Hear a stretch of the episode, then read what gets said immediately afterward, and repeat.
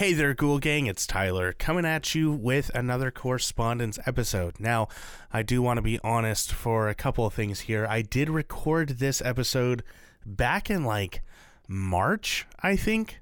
It was a long time ago. I don't know if you guys know this, but I had a baby. So some things got out of hand and I wasn't able to continue to do my correspondence episodes, which sucked. But I was able to get this one down with Mason Allen, who is a very chill, very cool, and very intelligent person. And I hope that you guys will enjoy this conversation. Here's the second confession. Mason, this one's more for you. I didn't start recording for like 5 minutes. So this is basically where we pick up. You can check out Mason's work on TikTok, as well as the books that he has for sale, as well as the D&D supplementary things that he is putting out there. All of the links will be in the description. So if you like Mason's voice and ideas, then go check his stuff out for sure and support an indie artist and creator. I hope you guys are having a cool almost Halloween, which is how I basically frame everything in my world as post-Halloween, not Halloween. God, it's hot. I wish it was Halloween, and then almost Halloween. And I think we're in the transition period now where we are in the almost Halloween part of the year. Of course, there is the Halloween part of the year, which starts September 1st, obviously. It goes until November 3rd. Don't ask me why the 2 days in November are still Halloween. It's usually for personal reasons. I don't want to get into it. It's drinking, lots of drinking. I'm joking. I don't drink that much. Anyway, with that being said, make sure you submit your flash fiction stories to I'm going to just stop. I don't know if I've mentioned this before, but I've had a son and my brain is a little cooked. Make sure you submit your flash fiction stories to Lewis and Lovecraft at gmail.com, 500 to 700 words, and make it spooky, scary, silly, or, just creepy. And the top 13 stories will be read on our show, and then the rest, we're going to try and figure out what to do with them. So make sure you keep an ear out.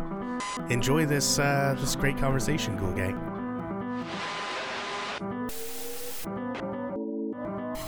If there's anything I can tell you, is that the best place to hide is in your mind.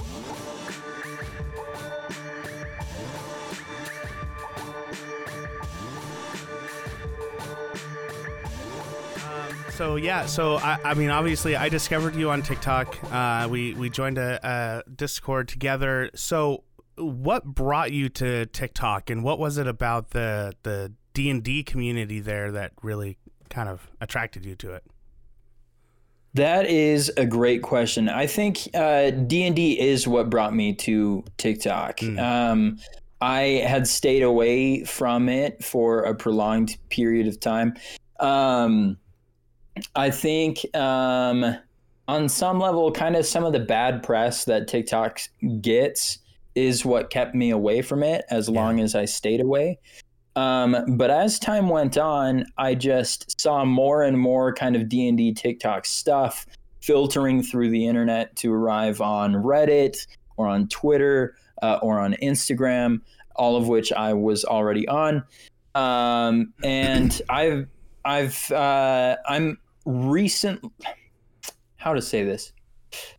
relatively recent to Dungeons and Dragons compared to many people who have been kind of with the hobby for decades and decades. I've only been a DM for 4 going on 5 years now, which is, less recent than some, but more recent than many, many others. Sure. But I really, really enjoy it and like it a lot. It's kind of a blend of a lot of my favorite things. And so when I saw how much D&D stuff was coming out of TikTok, I really couldn't find a great reason not to join the platform, at least as a consumer. But then as time kind of went on, there were enough interesting conversations going on there that I kind of wanted to participate in. Yeah. And so that's kind of what got me making them as well. Yeah, I totally agree. Once you start seeing other people throwing out their either their jokes or their opinions on stuff, it's really hard not to throw yours in as well, you know, just to kind of find your own voice in that. And I know for me, like, being able to say, oh, this is for my podcast was very, very easy for me to, like, justify doing it, you know, because I don't feel qualified enough to be on TikTok, right? Like, just me as Tyler. And so I need to find another reason. And so having the D&D podcast, I'm like, oh, yeah, I'm totally just marketing. But really, it's just me being a big old dummy. Yeah. I think as a social media platform, TikTok occupies like this interesting space kind of in between Twitter and YouTube, right? Where it's like you kind of can put your face in front of people, but also you don't maybe need to foot as much of a bill for like really nice camera equipment and things like that to look good on YouTube. And so I feel like it's kind of that nice in-between spot that does work really well for marketing, but also people can kind of just go on there and talk about whatever they're thinking.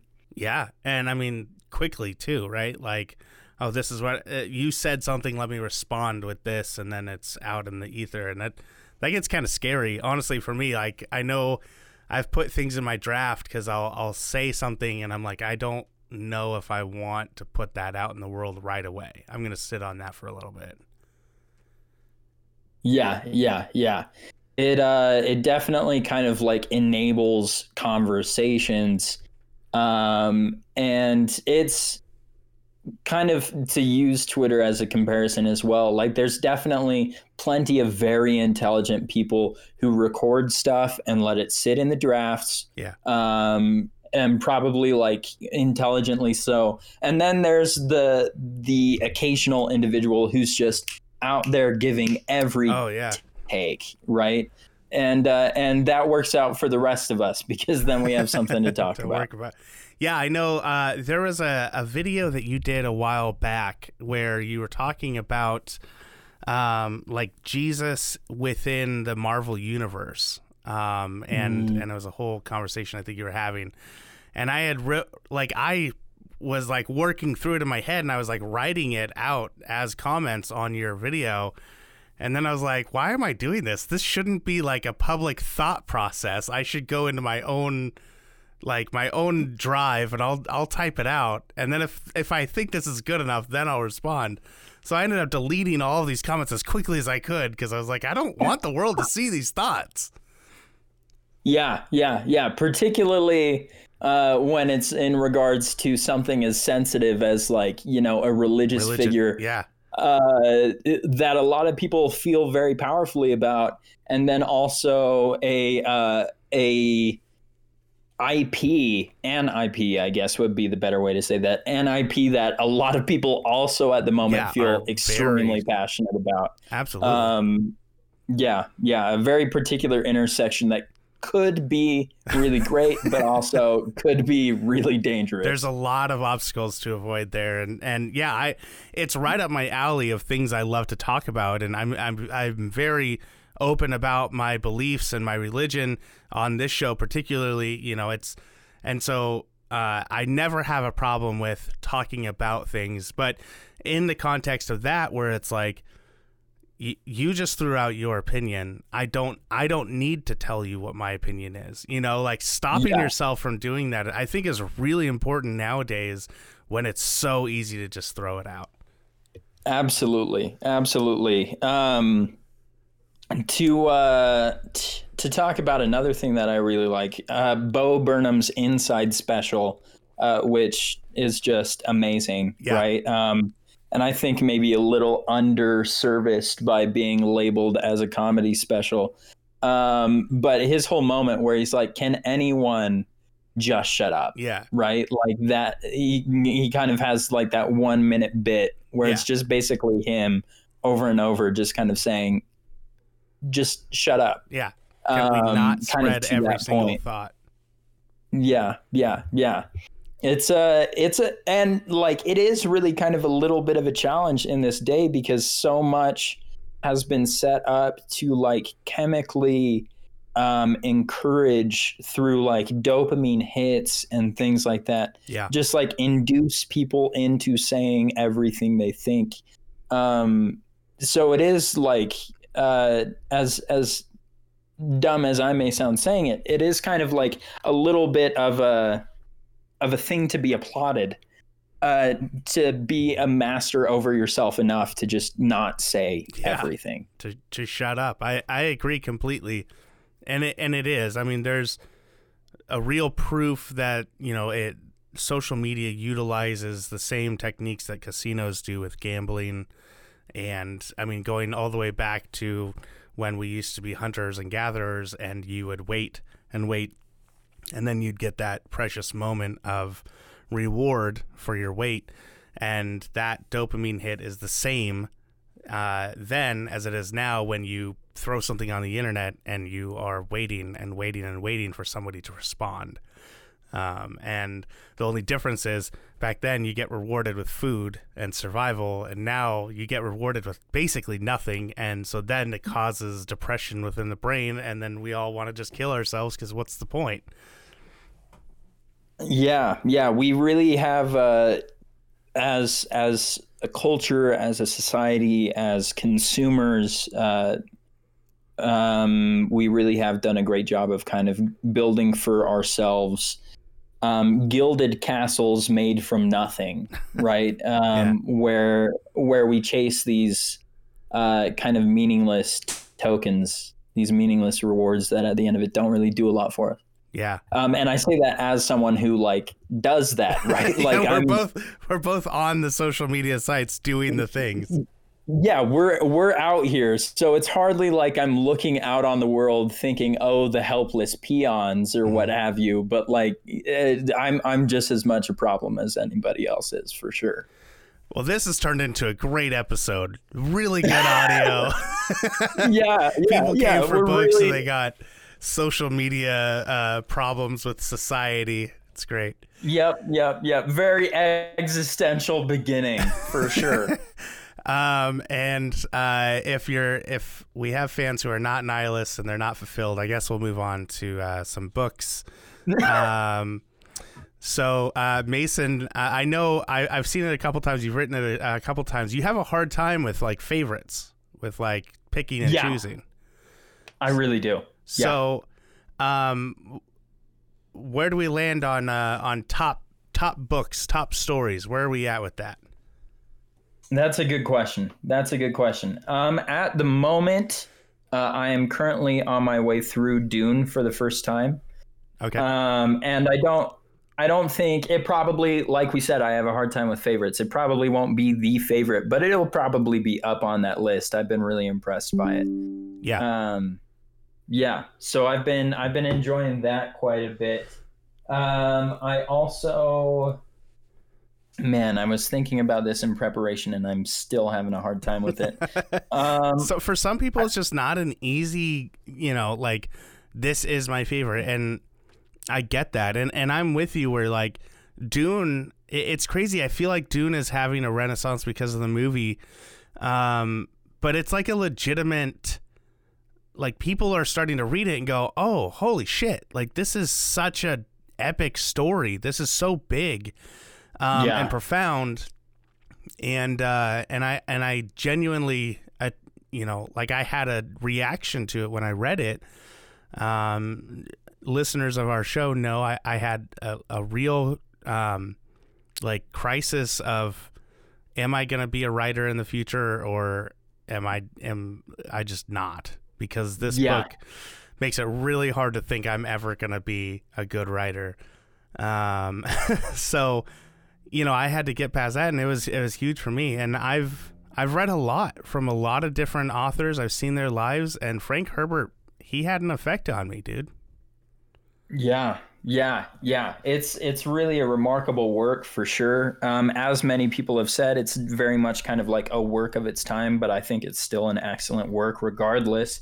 And there is kind of, to the point of what you're saying, like, I think there's a little bit of narcissism to anybody who like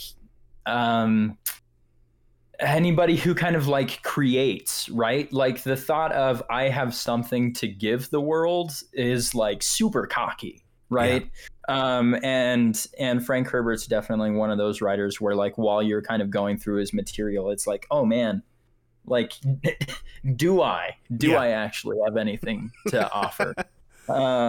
Yeah. I just barely got a brand spanking new copy of Dracula from Barnes & Noble. It's leather bound with red leather and like all this. It's a gorgeous book, and I really like that story quite a bit. It's a classic for a reason, I think. So that would probably be up there as well on favorites. I think also Lord of the Rings. Yeah. Which, you know, not very unique, not very special there. I was the context, the background for that for me was I grew up in a house with, oh man, I'm trying to think about how best to word this. I have a remarkable and great relationship with both of my parents, which I'm really, really grateful for. I also look back and recognize that like the home that I was raised in was very much kind of focused on protecting me from the things outside of my home. Right. And one of the ways that manifested was like, we didn't like PG-13 movies. Nobody watched them till we were 13 kind of thing. And that of course softened as time went on. I'm the oldest of the kids in my family. And so the younger kids benefited from me wearing down my parents and the kids after me wearing down my parents. But as I was growing up, the Lord of the Rings movies were coming out and I wasn't 13 yet, but I really wanted to watch them. Yeah. And so my parents made a deal, I think because they thought I wouldn't follow through. But they were like, hey, if you read these books, you can watch the movies. And so in fifth grade, I burned through the Lord of the Rings trilogy. Oh, wow. And then I was like, all right, pay up. Let's go see the movie. You showed up in the theater and you're like, what the hell, Peter Jackson? Where's all the talking about the tables and the rooms? I don't care. Wait a second. Where's my Tom Bombadil? Yeah. I need an entire movie dedicated to telling me about the small things. What's happening here? Action? No, thank you, sir. Give me the small, minute details in world building, please. Come on.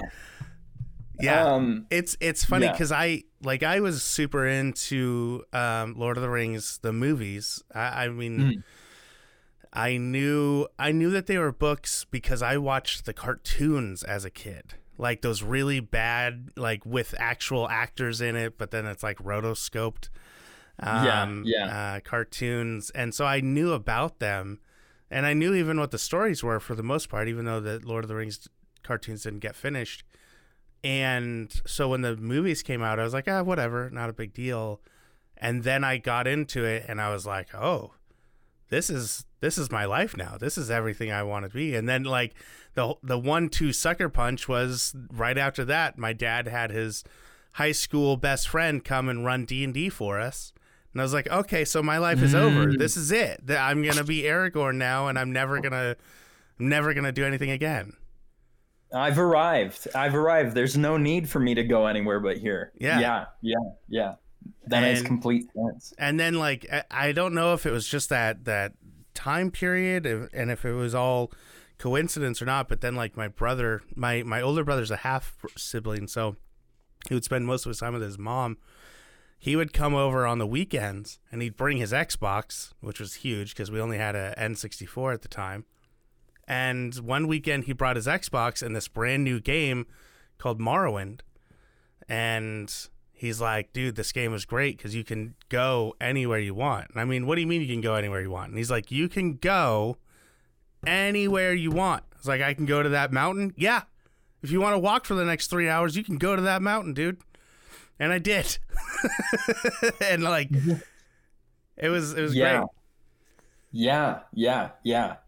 early 2000s definitely kind of did something as far as like kind of a new step in that kind of grand escape, yeah. You know?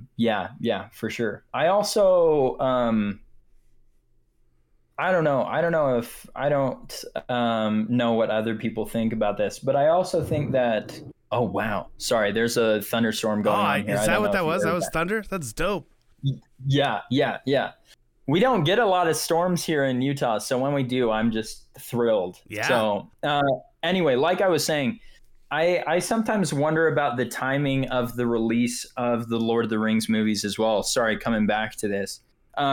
Because they released right around the time of 9/11, right? Mm-hmm. Which, like, you look at a lot of popular media in that era, a lot of like comic books, a lot of even like superhero movies following that and things like that. A lot of things really kind of broke dark for very understandable reasons, right? Yeah. Like kind of very disillusioned.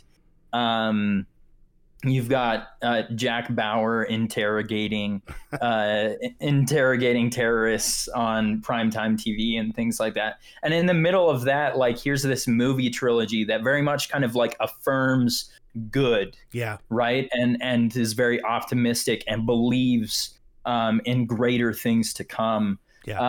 I sometimes think about like the kind of beauty of that timing a little bit. Sure. Yeah, I think you're absolutely right. It's pretty crazy that like we as young people kind of had that out, because we could have been completely disillusioned to the magic of the world at that young age because of that, kind of the same way that I think a lot of young people are being disillusioned to the world right now. And there's a lot of things like I wish that we had happier stuff right now that was coming out, because Dune is, you know, one of the biggest, I guess the only thing comparable is Spider-Man, right? Like Spider-Man, yeah, coming out, and that it's a more positive outlook, but even then it still has a sad ending kind of ish. You know, yeah, very sacrificial conclusion. Yeah, and so it's like, where do the young people nowadays find their Lord of the Rings, their little beacon of hope? It's kind of scary, to be honest. Now that I'm thinking about it, like it's scary. It's dark. It's a dark world, yeah, out there. There's not a lot of light. Yeah. I think they're like, speaking of kind of creativity and like putting stuff into the world, I think there definitely is kind of like a responsibility on some level with like content creators, even just like writers, artists, and just the average individual interacting with people on the internet, right? Like, it is really, we really live in a time where it's very easy to be kind of the bitter part of the world, and for you to just kind of be written off as like yet another of the masses, right? You're just another troll, or you're just like another toxic fan or things like that. I think it's very easy to kind of be the problem. But it's definitely like very much a time where like more than ever, I think, it is within everyone's hands to be a bit of the solution, yeah, right? Like if you're just decent on the internet and treat people politely, like I have had people thank me for that, which is insane because it's the barest minimum, yeah, right? But I think there is kind of like an opportunity, and on some level kind of like a responsibility, both as just like someone interacting on the internet and also like as an artist, put happy things out there for sure. Yeah. Sorry, go ahead. I was just going to say, I agree. I think, you know, it depends on where your art is calling you, right? Because maybe you are just that cynical voice and that's what you're trying to put out. But I do think that, you know, for me at least, what I'm called to is entertaining people and trying to uplift people as best I can, because that's ultimately what I want. I want to read stories that make me happy. I want to see movies that I can walk out and be like, I can't wait to see that again.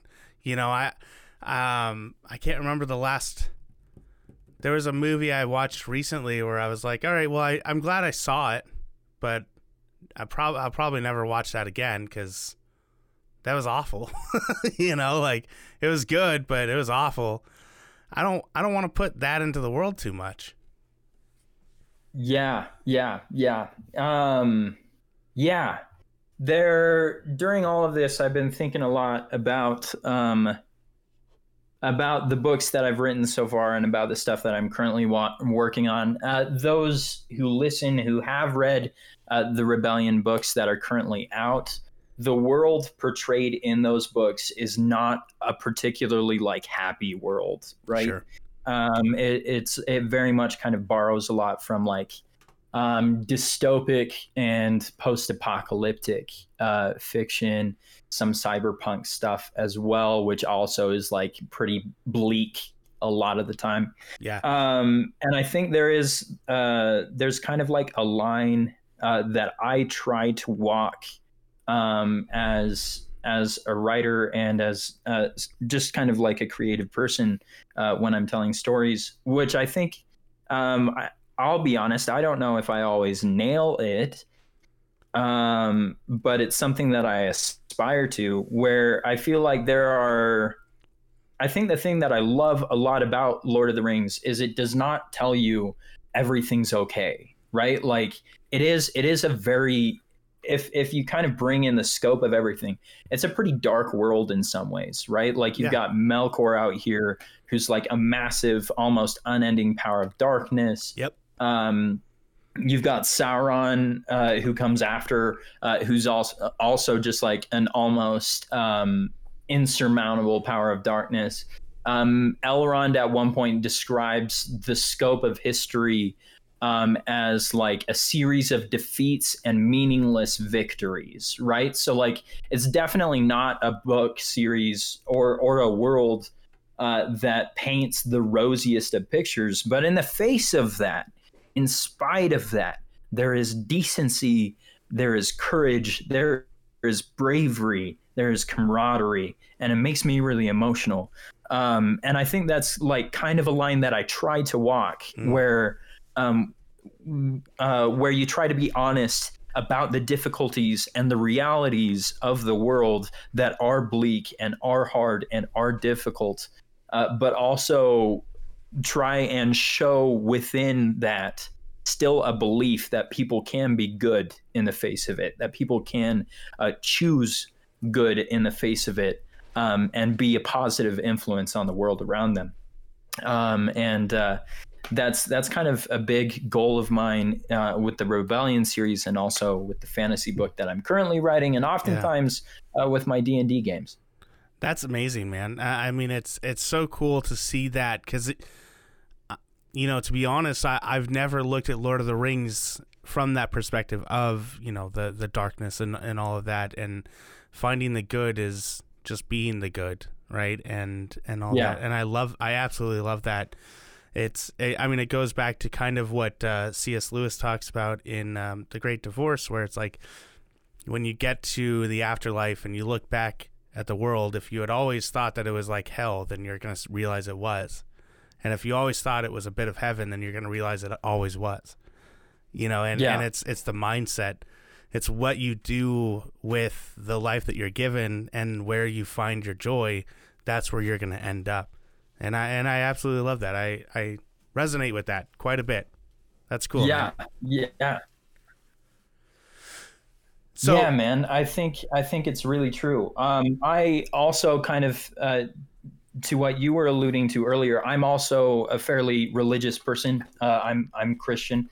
And I think, there are lots of ways to take that particular kind of belief system, and lots of the ways that that particular belief system over the course of history, I think anyone can acknowledge have been like pretty problematic and kind of like hurtful for the whole, right? Yeah. And I think on some level, kind of the condemnation of like the opiate of the masses in the past, in many cases is accurate, right? Like many people kind of like use belief systems of an afterlife to kind of satiate themselves in a very difficult present, right? Yeah. But I think there is kind of like another perspective to have kind of on these on religious systems that kind of have you looking forward to a better world or to something else, where instead of simply kind of like white knuckling your way through life, hoping that you go to heaven, there is kind of the alternative view, which I would like to think I subscribe to, where instead of white knuckling and things like that, instead you try and bring that heaven here as best as you can, right? For the benefit of the people around you, even if they don't necessarily subscribe to that belief. Yeah. Try and bring as much of the ideal that you hope and dream for into this present. And recognize at the same time. Sorry. No, you go. I was just agreeing with you, man. I think you're absolutely right. We don't need to turn this into Lewis and Lovecraft, theology hour. I would love to, but I think we'd lose some listeners who are like, sure. I talk about I talk about my stuff all the time. I'm very open about it. But like, I do agree with you that it is up to us to be in the world, be that light in the world, and not this burning light that, perishes away all sins and unworthiness. It's just heal. It's just be good and do what you can and create that, exactly what you said, create that sense of heaven that you aspire to be within one day. Because that's ultimately what we are called to do, right? Go forth and do good works and honor God and honor other people. It's super simple. And so I think that that's a big part of like my journey has been, at least for the last like 10 years, like, is it real for me? Or is it just something that I was taught? And really trying to come to those conclusions and figure out where's that bottom line so that I can be honest and be real with people. And it's not a fake word coming out of my mouth. It is when I can help people, it is real, it is true and honest. So I believe you're absolutely right. And that's honestly why I started this podcast, because I wanted to find that in literature, in the books that I've read and the authors that have lived their lives. I want to see where it all shakes up and where it kind of comes together. Yeah. To pivot a little bit, but kind of stay in the same vein, because like you said, this isn't necessarily theology hour. I think also this is what I really like about the Hellboy series and the Mignola-verse as well, right? Which, the listeners won't be able to see, but you've got a bunch of awesome Hellboy comics behind you. I think a lot of what I love about that particular kind of like universe is it is really brutal, and like a lot of the characters do face really difficult ends and impossible situations, and also like a lot of questions about whether or not they are good, right? Yeah. Hellboy is a devil from hell. As Abe Sapien kind of goes through life, he has to face a bunch of questions about like, is he as human as he would like to be, or is he actually kind of like a monster and a little bit of like kind of a herald of the end of all things? A whole bunch of characters kind of have to face questions like that.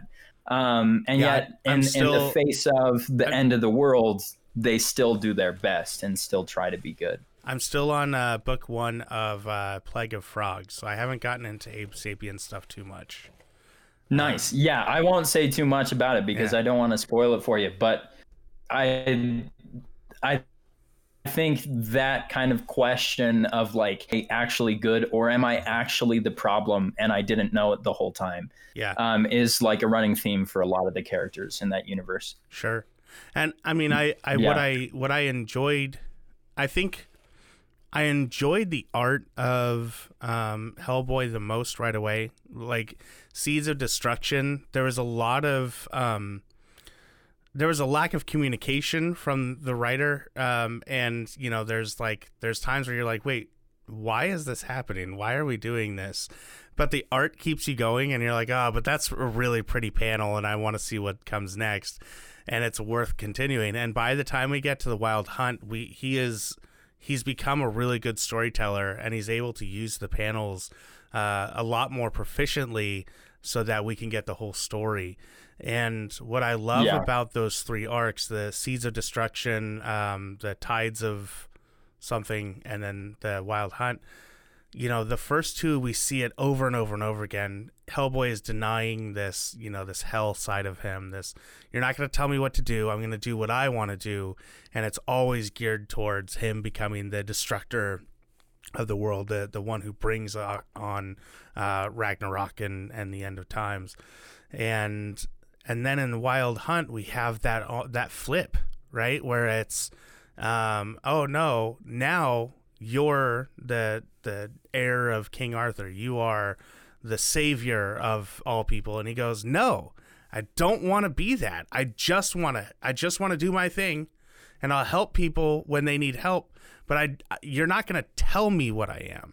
And I think that when I got to that point in the comics, I realized that this is my favorite comic book character because of that consistency, first of all.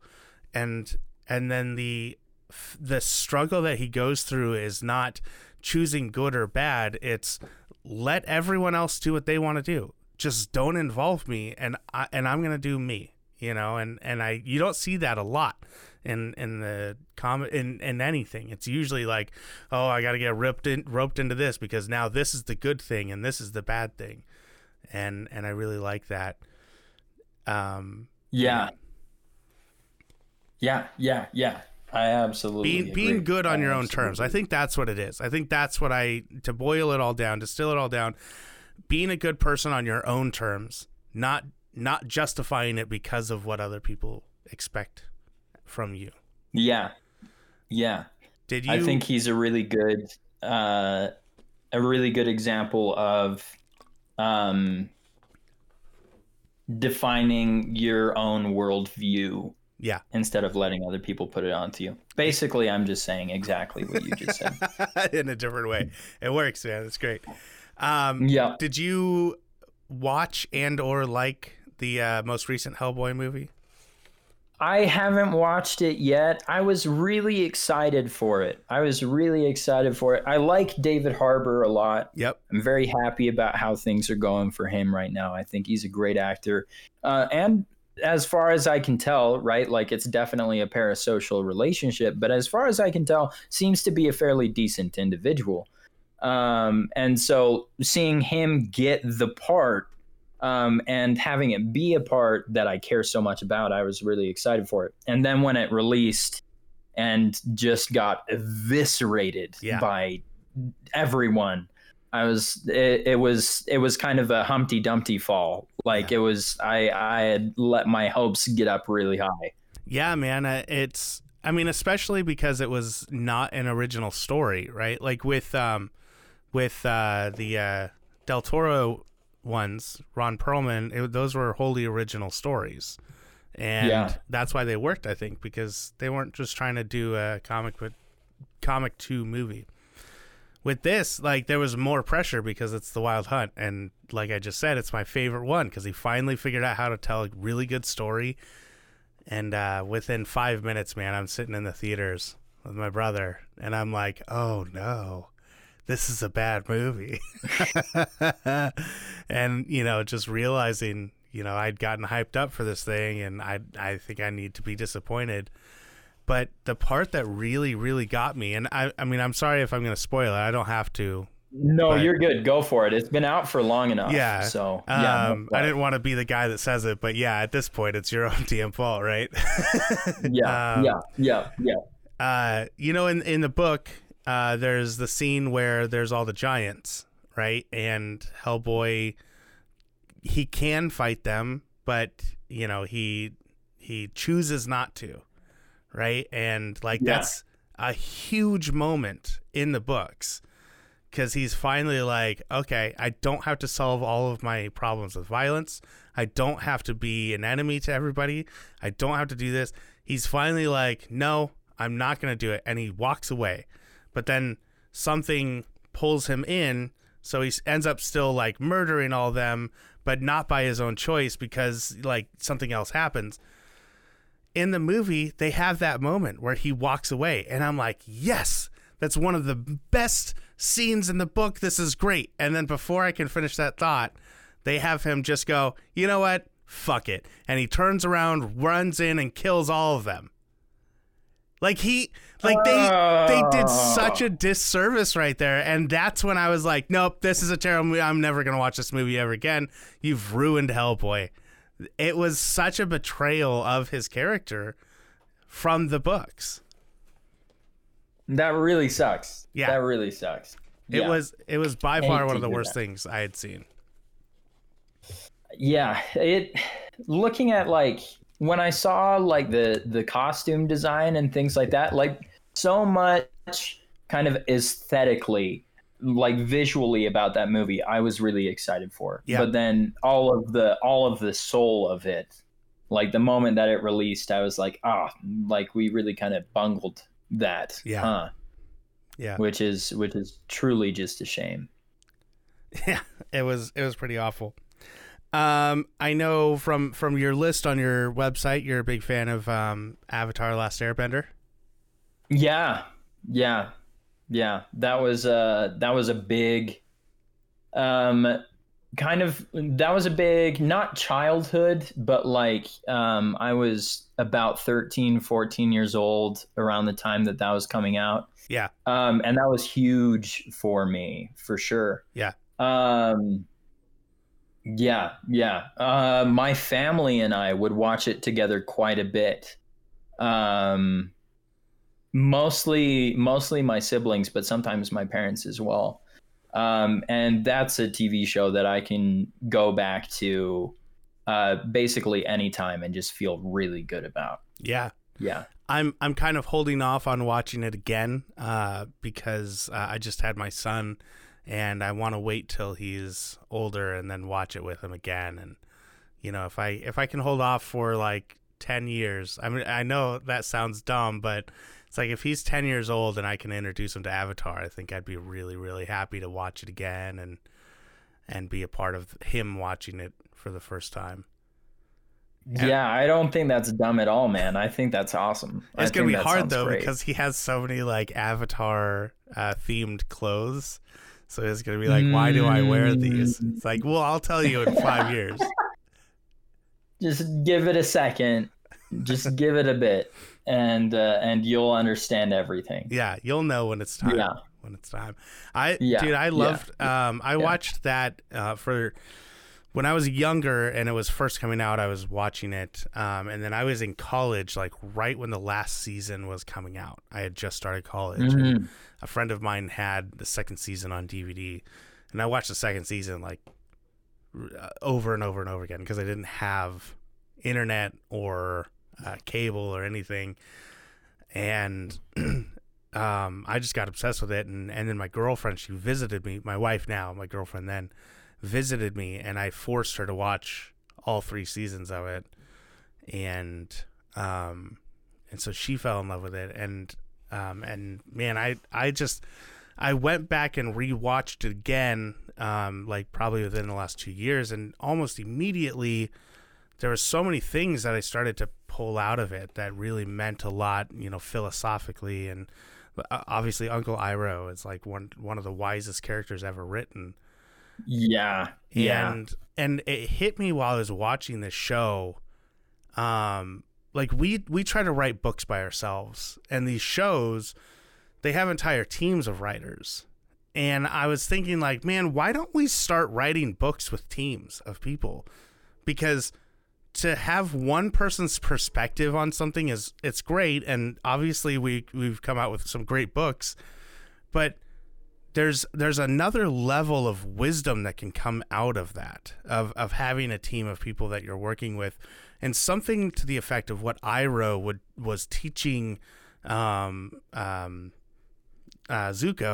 in the moment where he's like, you know, showing all 4 nations and like how to channel electricity through his body, you know, and it's like the wisdom that comes out of that moment. I was like, I could never come up with that by myself, ever. And so like that's my limit. Like that, those moments where you just Dune and Avatar and these things where like you realize you could have never come up with that by yourself. Do you ever get that at all? Oh yeah, for sure. Absolutely. So a little bit of background surrounding the kind of like lead up to the release of Rebellion the Departure. I originally started working on the series that is now these two books and the books that will come after. I originally started working on those when I was a sophomore in high school. And then I released them when I was right after I graduated from college. Right. Okay. And there was like some gaps in between years and things like that. So like all in all, by the end of it, I think if I remember right, let's see, I had almost been working on those books for, I'd been working on them for the better part of a decade. Right. Mm. So it's a really long time coming. And it eventually reached the point where with the first book in particular, which I think like a lot of people who read a lot of books, when I say this, they will probably see this in the book the next time they read it. If they read it, hopefully they do.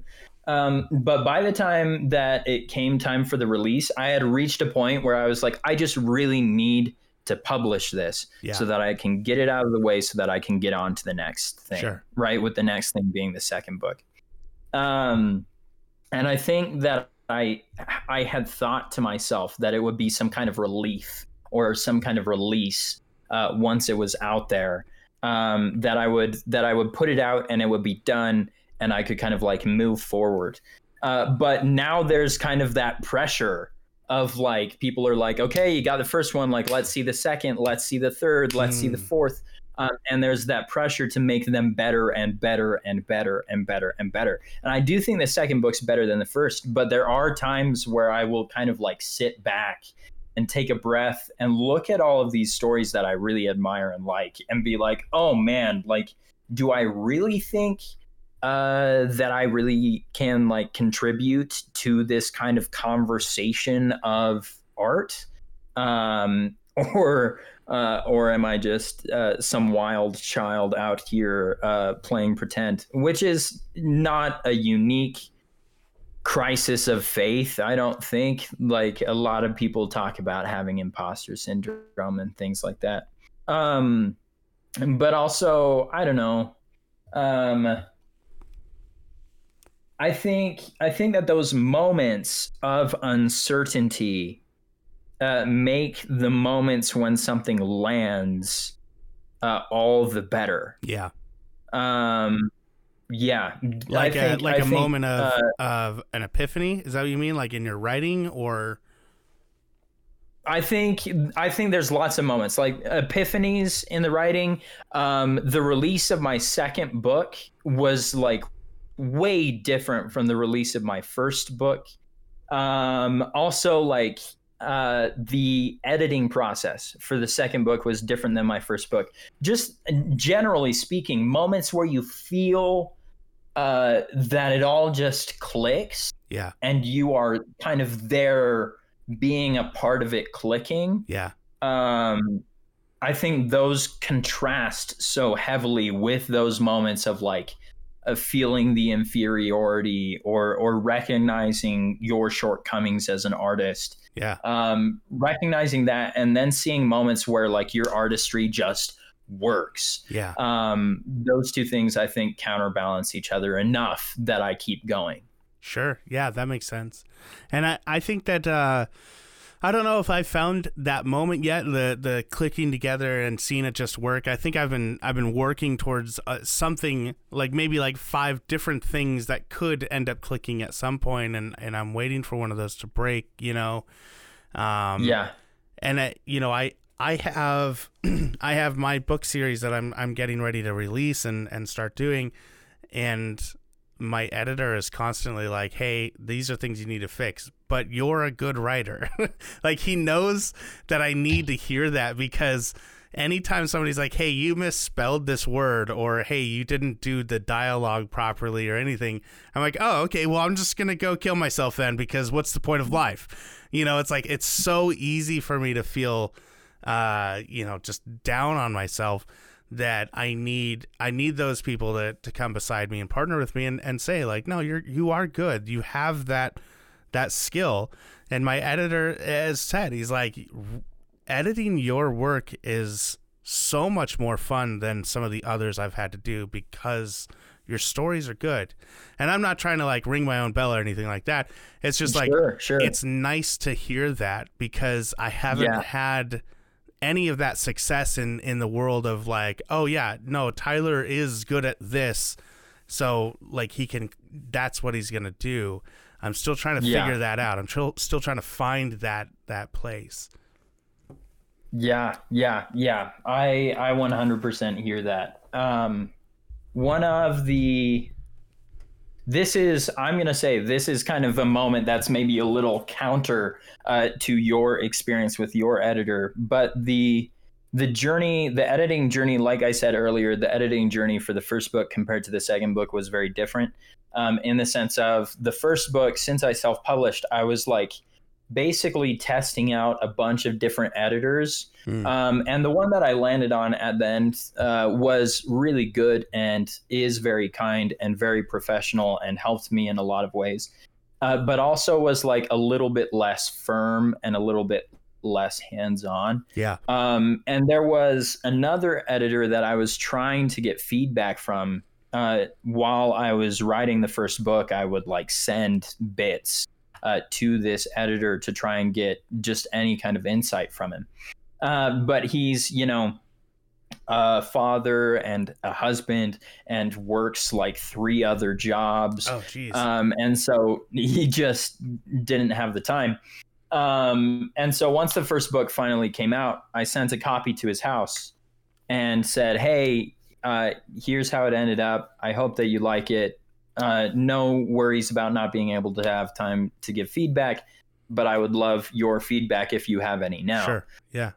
And a few months afterward, he invited me over to his house for lunch. We live in the same general area, so he invited me to his house for lunch, and told me that he'd read the book and he had some thoughts. And I went over to his house.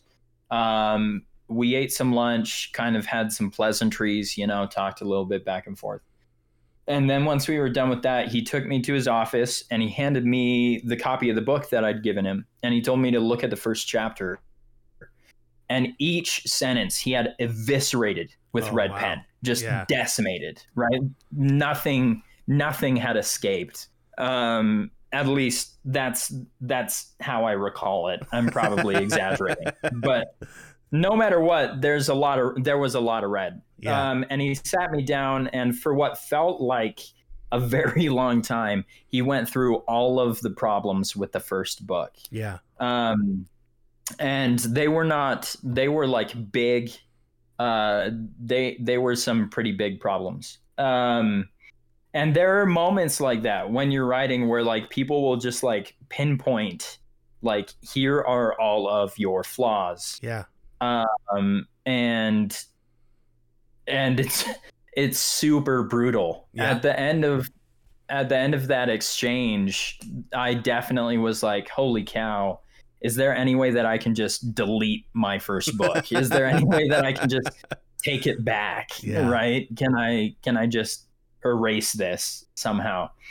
100% was something that I came away feeling.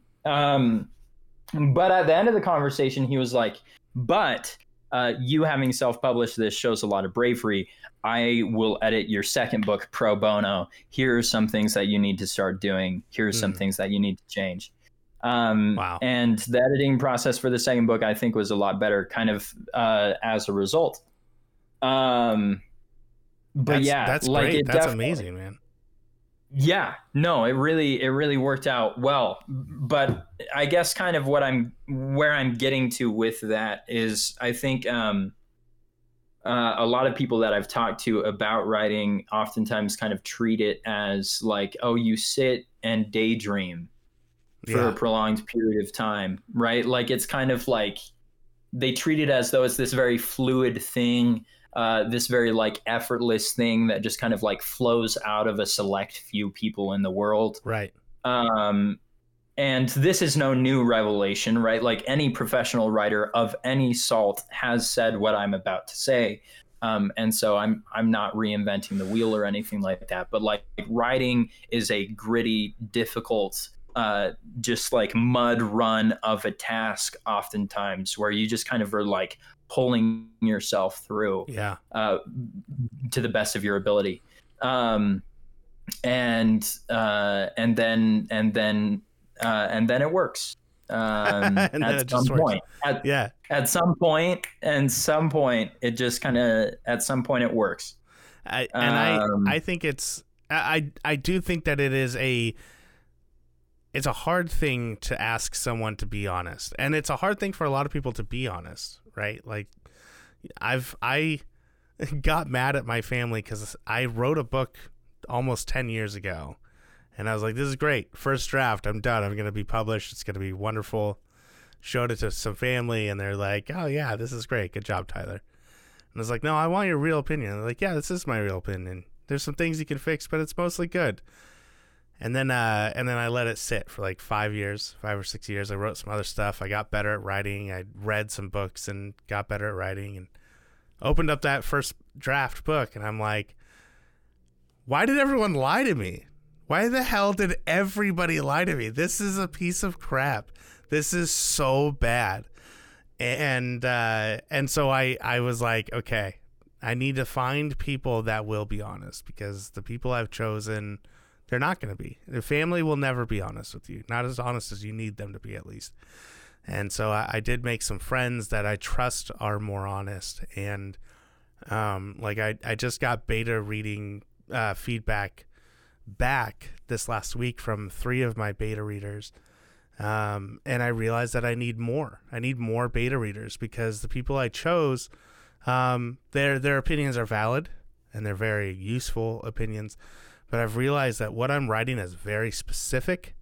It's an experiment, and not everyone's gonna like it, you know. And they weren't coming back saying, you know, they weren't coming back with feedback where it's like, these are small things you need to fix. They're like, this is a fantasy, and they're using modern lingo. They're like saying dude and man and bro. And so two of my beta readers are just like, it's hard. It's hard for me to read it when I know this is fantasy and they're talking like that. And I was like, yeah, but I'm doing something specific here. Do you understand that? And they're like, yeah. But I don't know. It just bugs me. It's like, okay, so I need to find people who are able to get past that part, you know? And yeah, so there is a process to finding the right person to give you the critiques that you need. You need to find someone who's honest, someone who's on the same wave length as you, someone who understands how hard it is to hear what you're about to hear, but is strong enough to do it anyway. Yeah, absolutely. I think that's a really big thing. And I also think, kind of to the point of what you're talking about, also just like finding your audience is huge as well, right? Because once you find them, then you are writing to someone. Yeah. Instead of just kind of writing and sending it out into the ether, which is also like, don't want to undersell that, right? Like that's totally valid. And for most of my time writing, that's kind of what I've done, is just write and send stuff into the ether. But once you kind of find the audience and get to kind of understand who it is that clicks with your stuff, then it makes it all the more easy to actually write. And to be confident in your writing, because for the exact reason I just gave, you know, 2 out of my 3 beta readers came back, and a year and a half ago, if they had told me that same stuff, I would have been like, well, I have to start over. I have to quit and I have to do something completely different. And now I look at it and I go, okay, I appreciate those bits of feedback, and I'm going to utilize stuff that I can, but it's not going to waver me from what I'm trying to do here. Sure. Yeah. So I know we've got a little bit of time left. I know that you've got 2 books out. Yeah. But you have some more stuff coming out soon, right? You've been working on, you were talking at the top of the show, you were talking about some D&D stuff, which obviously perked my ears because I need more. I need to spend more money on miniatures and dice and books and everything D&D. Of course. There's never enough. There must always be more. Yeah. So at the moment, I am currently going through the playtesting process for 3 classes that I've made for 5th edition Dungeons and Dragons. I was raised in a very kind of board gamey house. My dad has like over 250 board games. So like rules have like always been something that have been interesting to me, and the way that they work and things like that. And so, so a bit ago, I decided that I'd go ahead and kind of take that love of rules and mechanics and all that stuff and see if I can direct it towards something creative.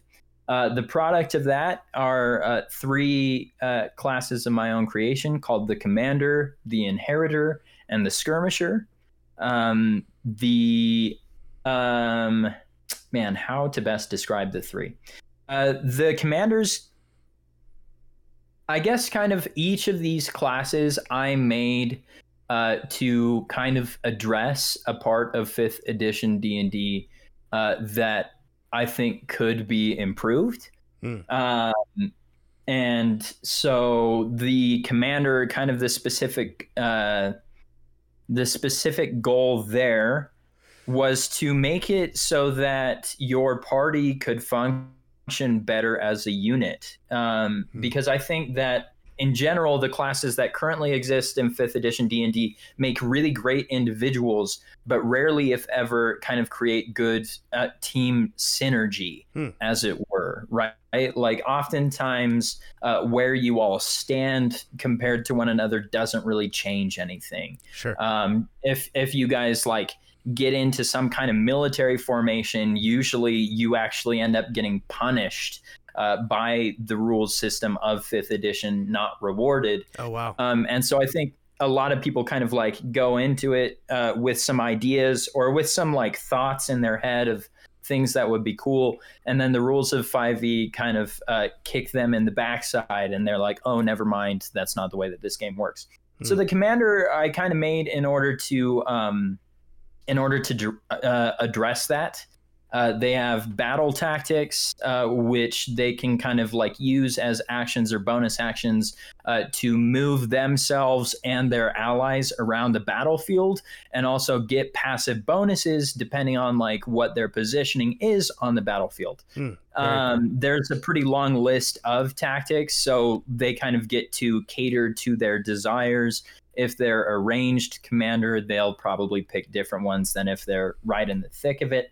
And then also kind of like the other big baseline mechanic that gets tweaked in different ways by the subclasses is called the direct order, which makes it so that as a bonus action, you can give a command for one of your allies to use their reaction to attack an enemy, right? Nice. You can say, hey, the boss, shoot him.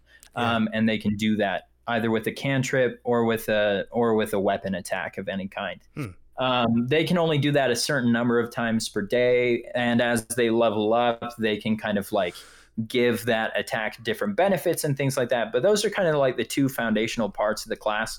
The general idea was to kind of take the Battlemaster Fighter and make it so that the Battlemaster Fighter didn't just do stuff alone, but instead, because there's like the one Battlemaster maneuver where you can give up your action to let somebody else do something. And I've always been a big fan of that sort of play where it's like, okay, I'm going to utilize that as much as I can, because I'm going to be the gruff old captain, you know, that's going to do that. The other equivalent, I think, would be kind of the mastermind rogue, which allows you to give people aid or help or whatever from 30 feet away as a bonus action. That's huge. Like huge. You can effectively every round give somebody advantage on their attacks, and you're still throwing daggers, you know, and, yeah. And it's a really cool tactic. I think I've built probably like 4 or 5 different multi-class characters utilizing the mastermind class subclass. Yeah. That's a good comparison too. I hadn't actually thought of that one, but that's a good comparison as well. So that's the commander. The inheritor at the moment is I think design wise, the inheritor is maybe the most challenging of the three, which also makes it probably the most exciting to me as well.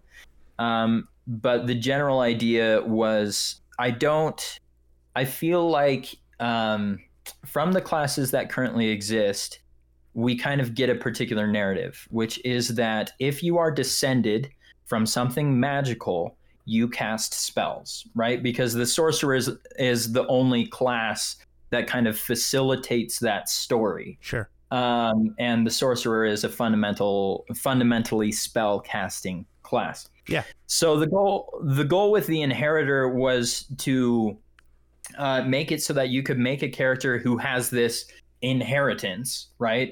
Maybe they are the descendant of a demigod, or one of the subclasses is called Lineage of Heroes, which is like if you are King Arthur, the next of his line, or He-Man even, yeah. Right? Like whatever the case, or even like you're a lycanthrope is another subclass.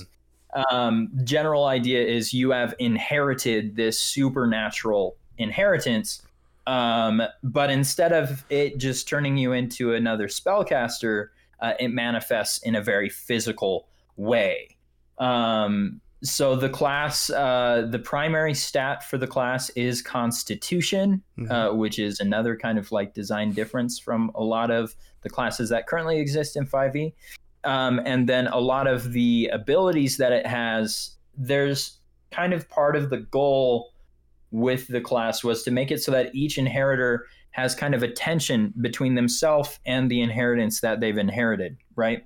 As you're wielding these powers that are greater than you, there are moments where you can push yourself to do more, but you run the risk of being overwhelmed by the powers flowing inside of you.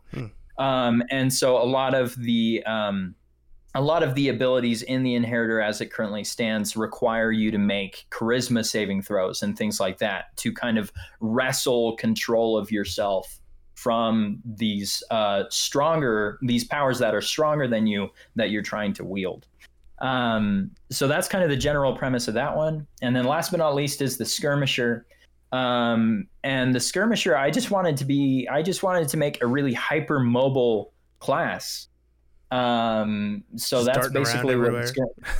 Yeah. Like the idea is that by moving a lot, by dodging a lot, things like that, you can build up levels of momentum, which you can then burn to perform exploits. So you kind of become this really hypermobile fighter who's running in and out of enemy lines and like slashing and hacking as they're going, but very hard to punish. A very kind of elusive maneuvering type. So that's those are the three. That's kind of a big project that I'm working on at the moment. Yeah, that's super cool, man. I mean, I've created maybe a couple of ideas for classes before. I did one for Players Guild that we were looking at doing in season 2.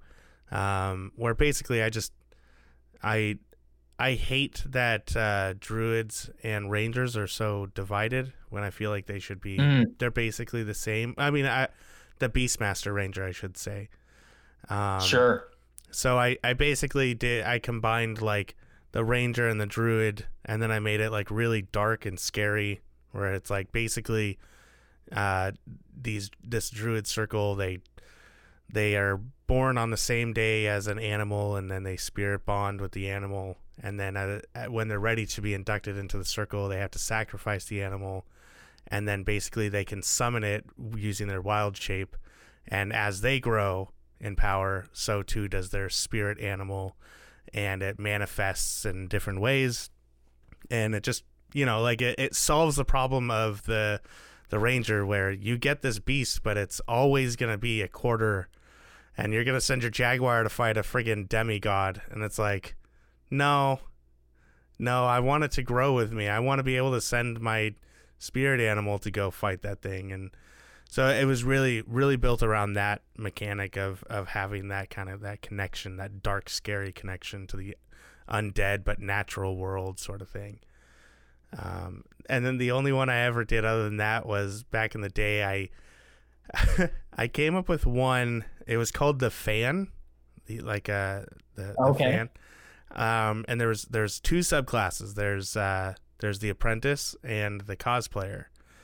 And basically, the apprentice has no skills almost at all. They have one thing that they can do, and that's basically I forgot. It's been like maybe 3 or 5 years since I've looked at it. But basically, when you're next to another player, you can mimic them. You can do what they just did, like what they did. So if you're standing next to a spellcaster and they shoot firebolt, you can also shoot firebolt. If you're standing next to a barbarian and they cut someone with a great axe, if you have a great axe, you can do the same thing. You get the same proficiency because you're watching them and getting better. And then like as that grows, you can like basically catalog something that you've seen someone else do within a period of time. And so then you can like spend it almost like a bardic inspiration or maneuver thing from the battle master. And so then you can be like, well, I once saw, you know, within the last time frame, I saw this wizard cast this spell, so now I'm going to do that. And so then as you level up, you get to pick and choose like what do you like. Eventually, you can permanently have certain abilities attuned to you or whatever, but then you can always do whatever somebody else is doing next to you. And then the cosplayer was basically like you dress as the other characters and you get their skills and proficiencies. And as long as the only thing you're good at is disguising yourself. You have a disguise kit and you're good at that. And then if you spend a long rest putting on an outfit that's like another character, then you gain their proficiencies. And that was it. It's fun stuff designing stuff for D&D. I really seeing other people make a lot of like homebrew things and things like that. Like it's really exciting. I think it's really cool. I think that's what 5e did right, is they opened it up for the world to play in the sandbox. Absolutely. Yeah, the explosion of like outside design is really cool. I think kind of to the point of the first thing that you talked about, just going through all the different solutions that people have come up with for the Beastmaster Ranger, right? Since it is so widespread acknowledged, it's so cool to see all of the different solutions that have been devised that provide such different and cool answers to that, right? And like many of them are like really like aesthetically interesting, mechanically well made, and yet go about accomplishing it in totally different ways. And I think that's really cool. Yeah, it just shows the creativity of people, that like the difference in all of the creativity. It's really cool. Absolutely. Absolutely. Do you have anything else you wanted to chat about? I mean, I'm happy to just keep talking nerd stuff all night, man. We can go. We'll get sleeping bags and flashlights. We'll make a fort out of it.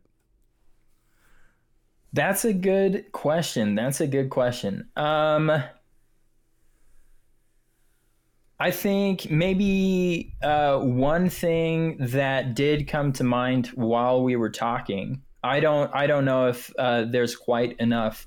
I don't know. I'll just say what I'm going to say, and then we can go from there. But while we were talking, one thing that came to mind, there is a company called MCDM Productions that I feel like a fair number of people in the D&D space know about, but a decent number of people don't. I am in no way affiliated with them. I'm just a huge fan And whenever I think about like game design, particularly in 5th edition, I think about these guys.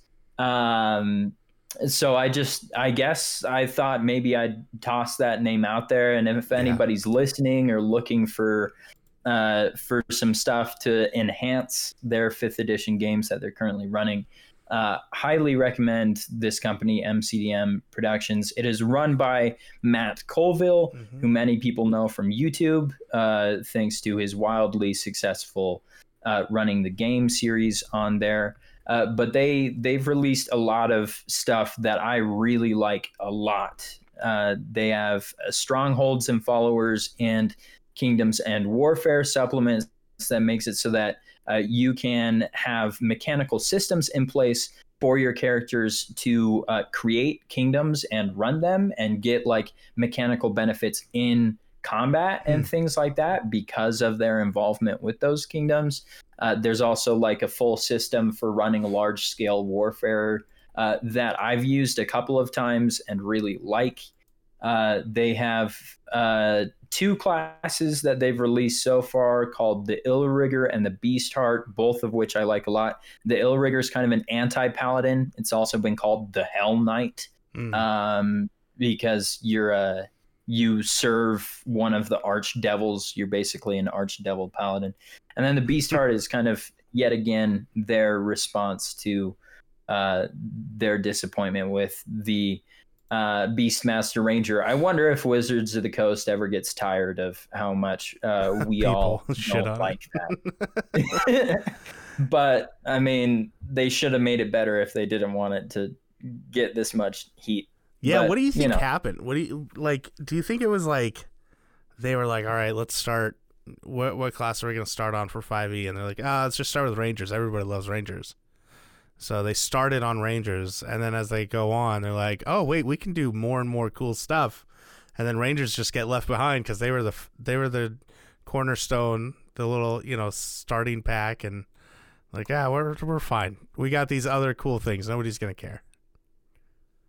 That's a great question. I think, like, in general, like,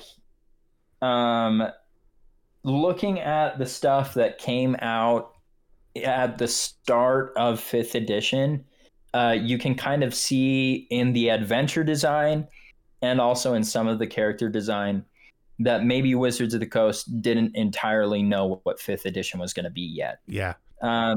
Particularly because a lot of it design wise was made to kind of please people from past editions. And changes, my understanding is that changes were made during the playtesting of 5th edition, specifically to make it more like 3rd edition or 2nd edition or 3.5, at least kind of in homage, maybe not super mechanically.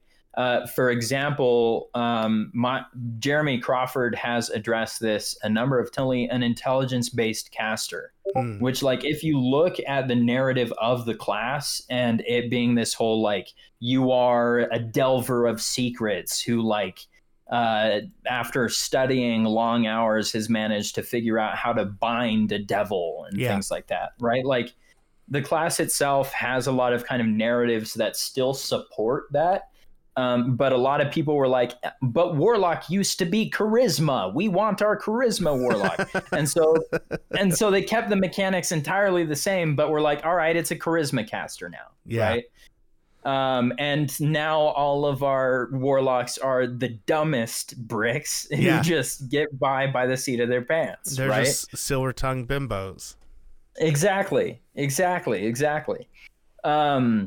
And so I think that maybe that's just what happened, right? Is Wizards of the Coast, I mean, obviously it wasn't a bad idea in the sense of like, we all want the Beastmaster to work. Yeah. So obviously like they were onto something with the class. They just with the subclass, I should say. They just executed it in a way that none of us liked. Sure. And then years and years went by and they realized, oh, this is what people liked. And they've since tweaked and changed and revised the Ranger as best they can to try and make it more like that. Do you think they're going to overcompensate for 6th edition and make like Ranger OP? and be like, all right, that's a really we hear good question. You. We're gonna make it badass. That's a really good question. If they were gonna overcompensate anywhere for sixth edition or 5.5 or whatever we want to call it, I think the Rangers probably where the compensating would happen, just because like it is the most universally made fun of class. And I think like there's probably someone's probably going to listen to this and be like, I love Rangers. And I think a lot of people that actually play the Ranger do end up liking it. But just enough people have a bad taste in their mouth from how its original subclasses were handled. That they just don't like it, I think. I know. Have you ever seen or watched or heard the show Fables of Refuge? I have not. No, is that an actual play? Yeah, it is. It's okay. It's a really good one. We've had some guests on our show.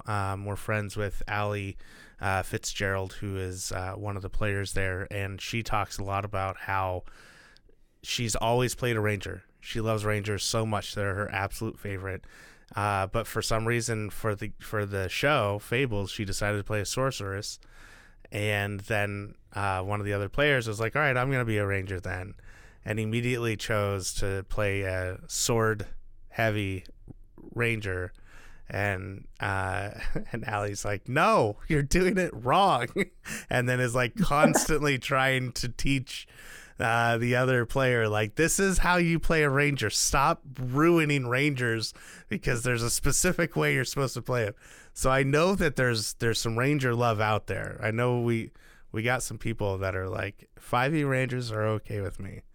It'll be all right. Oh yeah.